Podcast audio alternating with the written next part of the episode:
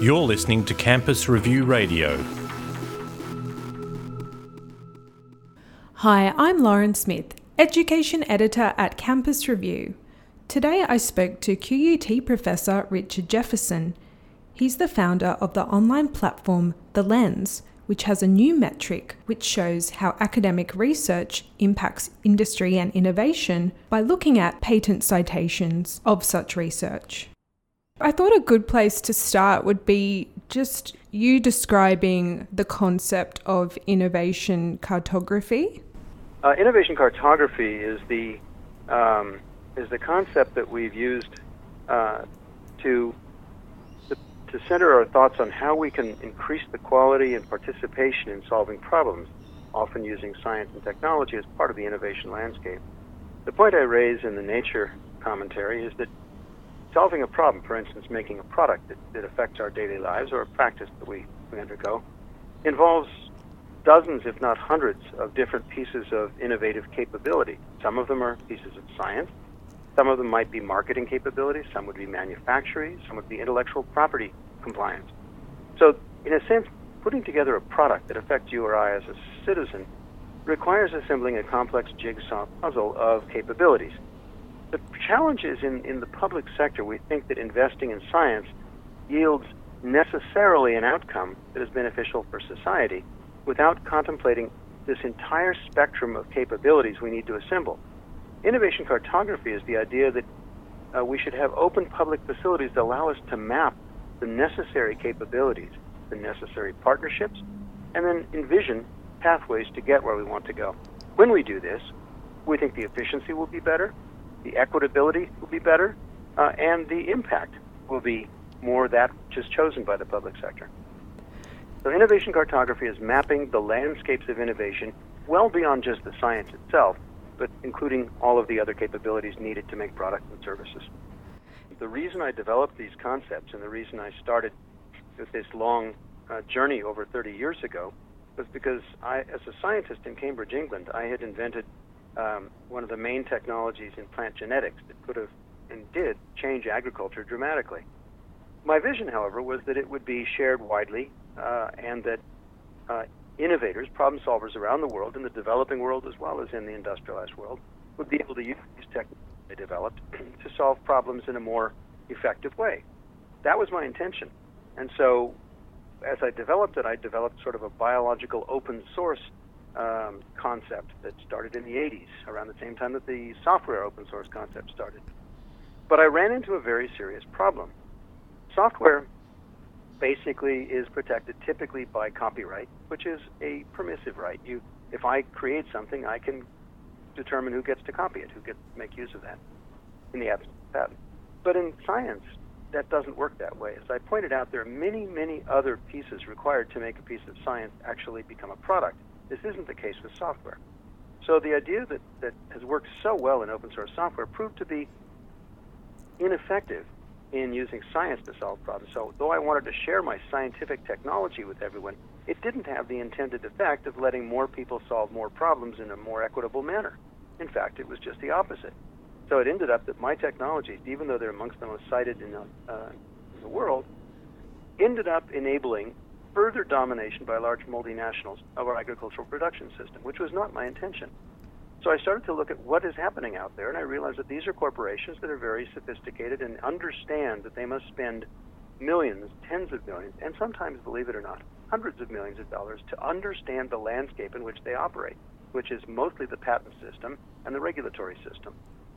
So they did that at huge expense, but the public sector was in a don't ask, don't tell mode. They didn't know about it, they had no incentives to know about it, they didn't care about it, and frankly, because of that, they were complicit in the misuse of the innovation system. They would do their science and leave it at that, and not ask, well, how do we how do we share this science? What are the other issues that we should be concerned with? If we want to see, for instance, small scale agriculture benefit from the best of science.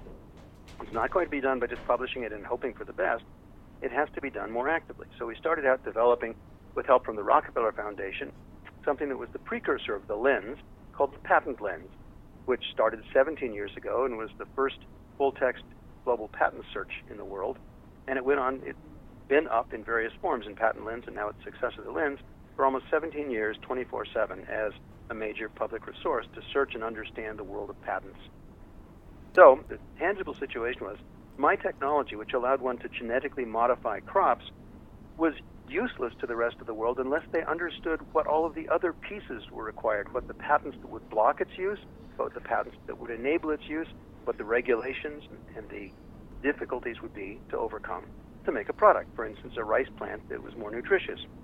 But in particular, one that was developed by a small enterprise that could be trusted by the public. So this was not clear. We had to make it clear. And in the course of that, we discovered that there was this huge disconnect between the public sector, which claims to care about public good, and the private sector, which actually knows what's involved in producing a product. This disjunction is the focus of our work for the last 25 years. Can you explain how searching a patent can help a company or a researcher develop a new technology, for example? Well, I won't say that it, it can help them develop a new technology, but the most important aspect is that it helps them develop an appreciation for who they should be talking to, what partnerships they should form, because nothing is done as a solo activity. The idea of the of the cowboy researcher, you know, trailblazing is really mythologically silly. It doesn't happen the most important way to solve problems is collectively with partnerships done with, um, with incentivized uh, institutions and people. So, what searching glo- the global patent corpus does is allows you to understand for the first time outside of the echo chamber of scholarship who are the other players? What are the institutions? Is it true that uh, IBM and Qualcomm and and uh, other companies are involved in this field? Are they paying attention to the literature? Do they know things I don't that I need to be involved with to see a product come out? If I, as a scientist, have a new uh, a new soil treatment protocol, do I understand what companies are involved in turning those things into products? And should I be talking to them? Should we form relationships? Should we have a collaborative research project, for instance? The the number of uh, features of the innovation landscape that are critically opaque to, to academics is huge. People who fund ARC and HMRC, the US NIH, NSF, these are organizations that fund based on science saying it's good science. But it's not funding saying, and we've planned a pathway to take it to the public. We only say it's good science. Well, good science and a dollar gets you a cup of coffee. You have to actually somehow anticipate making it work for the society. So reading patents is not a matter of saying that, oh, they're all bad or oh, they're all good. But what they do is expose you to the players, the actors in the in the innovation space. So when I put my technology through, if I were to look at the scope of my scholarship on the lens, which we can now do, we can put anyone's scholarship in. I can then ask, what are the companies that are filing patents and making products, innovations and inventions and products that are inspired by or informed by my scholarship? When I do that, I begin to say, oh my God, I had no idea that uh, the U.S. Tobacco Company was interested in what I do. Yuck! I didn't know that, and I should understand what they're doing with it and make sure it's within the zone of what I had contemplated. And if not, I should rethink how I distribute and share my work. So it's a matter of making what looks to be a sophisticated piece of science into a more embedded piece of culture, meaning how does the science become uh, part of the, the social fabric of, of value, whether it's economic value or practice value. So we have to make that possible. Up until now, it has not been. Patent searching has been very, very expensive. Um, it has been non integrated with the scholarly literature. It has not been part of the norms, the culture of scholarship. So, one of the things we've done in develop this new global ranking system, which is very impactful, as you can tell, the major scholarly journal in the world is Nature, and it's backing it completely with its endorsement and its supplement, is developing a system that actually lets institutions and scholars discover what innovators and product developers are actually reading their works and being inspired by them.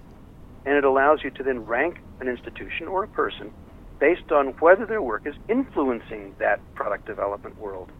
And that's an interesting thing. They don't have to own patents, they have to show that they're influencing people that bother to apply for patents. It's very useful. But it's also useful because it brings all of these actors to our table to start learning how valuable it is to look at the whole picture not just one part of a picture. I know that that metric has just launched, but in general, what's the reception been to the lens from both industry and academics? Let's put it this way it's been up for 17 years continuously. It's been funded by the most credible institutions in the world. Uh, it's been funded by the Gates Foundation, the Rockefeller Foundation, the Lemelson Foundation, the Gordon and Betty Moore Foundation. And as an example, the Gordon and Betty Moore Foundation is funded by the man who founded Intel Corporation. The Gates Foundation, as you know, founded Microsoft. Um, the Lemelson Foundation was the most prolific American inventor. Um, these other foundations, Rockefeller is one of the great corporate barons. So people who are used to thinking about what's necessary to make products have funded the lens and speak highly of it. We have been partnered with the largest research institution on earth, the U.S. National Institutes of Health. We've also been funded by the U.S. Patent and Trademark Office. Um, curiously, and I think very interestingly from your journal's point of view, uh, Australia has been, no surprise here, um, almost completely unsupportive of the lens, while it's uh, it's been extraordinarily widely embraced globally. So NIH, Crossref, ORCID, all the big international players uh, both use uh, and support the lens. We've never had funding from Australia other than that of the visionaries at QUT, which is stunning. Never from the Australian Research Council, never from NHMRC, never from Intellectual Property Australia, which is the Australian Patent Office.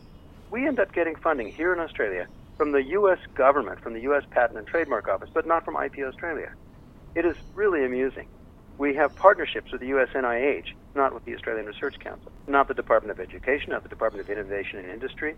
At no point has the Australian government shown interest in this, whereas QUT, to their enormous credit, and to the credit of the vision of both their Vice Chancellor Peter Coaldrake and their Deputy Vice Chancellor Arun Sharma, see the extraordinary disruptive effect this can have uh, on improving the impact of, of public funding of science on society. So they did something that almost no university has ever done, but they put their own money into seeing this spin out as a benefit corporation, lens.org, which is very much to their credit.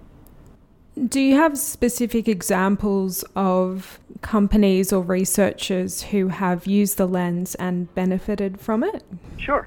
I'll give you one of the most tangible because often you can tell the benefit by how much they're willing to pay for it. Um, because we don't charge for access, this is a unique feature of the lens that differentiates us from every other player. We neither charge for access to anything we deliver. Everybody gets the best we have. Whether you're a big multinational or a ma and plant breeding company, you get the best we have. The other thing we don't do is instrument our site so people don't, we don't monitor our users. Unlike Google, which is the most insidious loss of, of privacy there is, we don't monitor the users. We don't optimize. We don't add, advertise. We don't sell that knowledge to third parties. So it's quite confidential. So you could say, well, how can you tell who's using it and what they're doing? they volunteer that knowledge to us. So, an example Syngenta, the large, uh, one of the largest uh, agriculture and seed companies in the world, not only uses our site all the time, but has commissioned us uh, to the tune of over $500,000 to actually improve the development of certain aspects of our site in an open source fashion. So they knew that we said we would not take their money unless every line of computer code is open source, every piece of information is open access, and that the contract is completely an open, non-redacted contract. So to be trusted by people, we don't want secrets. So corporations, in that case, half a million dollars just to improve one of the core features of our of our facility. Another corporation, a very large one, Qualcomm, uh, which is responsible for much of the wireless communication in the in the iPhone you're using or Android phone, came over during the launch with Julia Gillard in 2013, the first launch of the alpha form of the lens, they sent their head of intellectual property over, donated 200,000 US dollars with no strings attached, and showed up to meet up with the prime minister at the launch. So corporations that have a vested interest in two different fields, in that case agriculture and another one in um, in communications technologies, have put money where their mouth is, and that money is not contingent on owning a piece of it. It's not in any way. Or, for instance, let's look at scholarly communication. In a sense, one of the best ways to have a finger on the pulse of scholarship is have a finger on the pulse of where scholars publish. The most prestigious uh, organ for publishing in the world is Nature. We have long been friends uh, with the editor in chief and the staff of Nature. Um, we have been featured in their editorials in many occasions, but more importantly, they voted with their dollars as well. This Nature Index, which has just come out, was very expensive to produce and largely features the lens as the principal tool for a new type of metric. So the organization that represents at the highest possible level of credibility, scholars, believes that this is the right thing to do and promotes it in editorials, promotes it in a joint um, supplement about innovation. So, if one looks at this, we've got corporations in, in several different fields, not only using it, but funding it to become a better public tool. We have organizations that represent scholarship at its highest level saying that they need it. The largest funder of scholarly work on Earth is the U.S. National Institutes of Health. It spends about 28 billion U.S. dollars on extramural research. We are publishing this work on the ranking system and the analyzer with the U.S. NIH as authors of this topic. So they're putting huge amounts of work in to collaborate with us. We are linked to the main bibliographic database on Earth called PubMed at the US NIH. So, in terms of credibility, we've pretty much slam dunked it all. We have credibility of the largest funders on Earth, Gates Foundation, uh, large corporations believe in it, and they believe in it without having to own a piece of it. So, all of that com- basically conflates to saying to me that we're on the right track. Now, do individual academics pay much attention to it? No, not yet. Not least because they don't have to. They're living in um, sort of an echo chamber, sort of a la la land, where as long as they just do science and throw it at the wall, that's all that matters. But increasingly, organizations, even such as the ARC, are saying that it matters whether their work finds its way through to society, right? So what's happening? They're encouraging them to look at this and use this new ranking system. So to ask how the ranking system is being taken up, gosh, it's you know it's, it's only, it's only published three days ago. You're one of the first, maybe the first to write about it. So we'll see. But at this point, it's getting. I, I've seen 20 or 30 press releases from around the world, including ranked institutions that are very, very proud of their ranking in this system.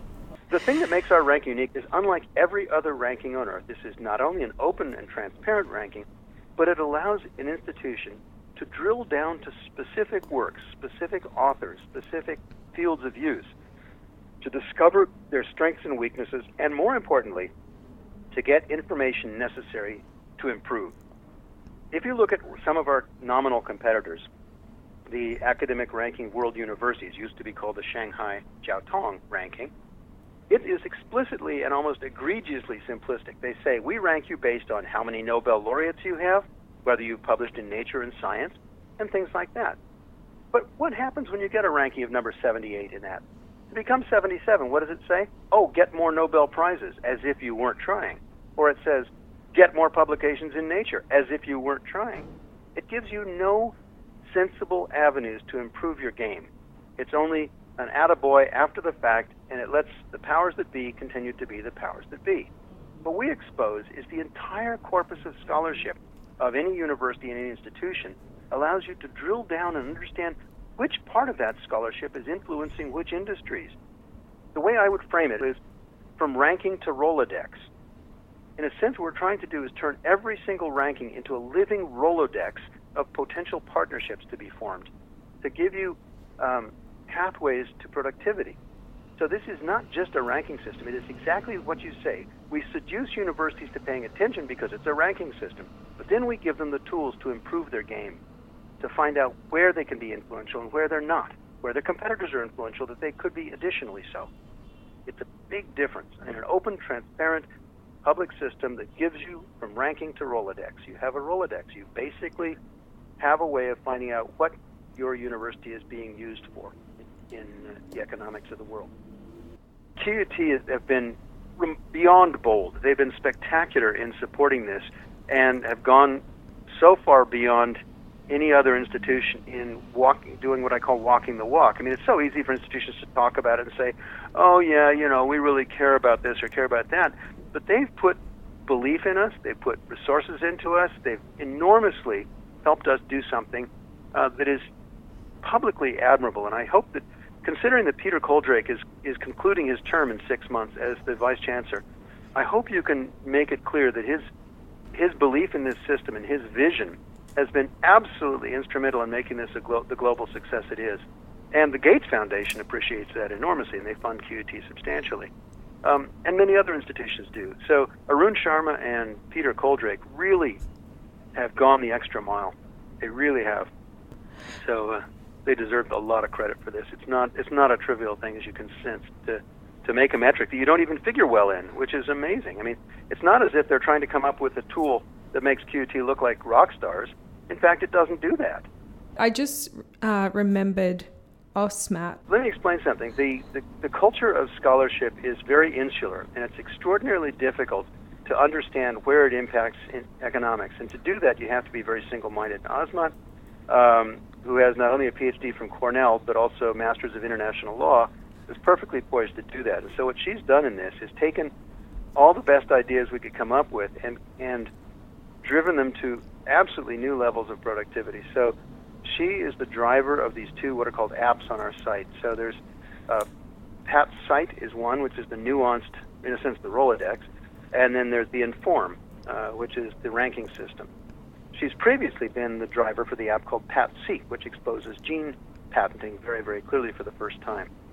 So I guess what I'd want to say about Osmat is that she has shown a degree of um, tenacity in, in making this thing work as a, as a productive application uh, that is really unprecedented. So she's not behaving as an academic, neither is she behaving like a um, uh, an industry partner. What she's is doing is behaving uh, as a social change agent by being very, very uh, how to describe it exactly, very um, tenacious is a great word in, in making sure the app works really well. And she interacts with many of the universities who are featured in the app, uh, as well as others.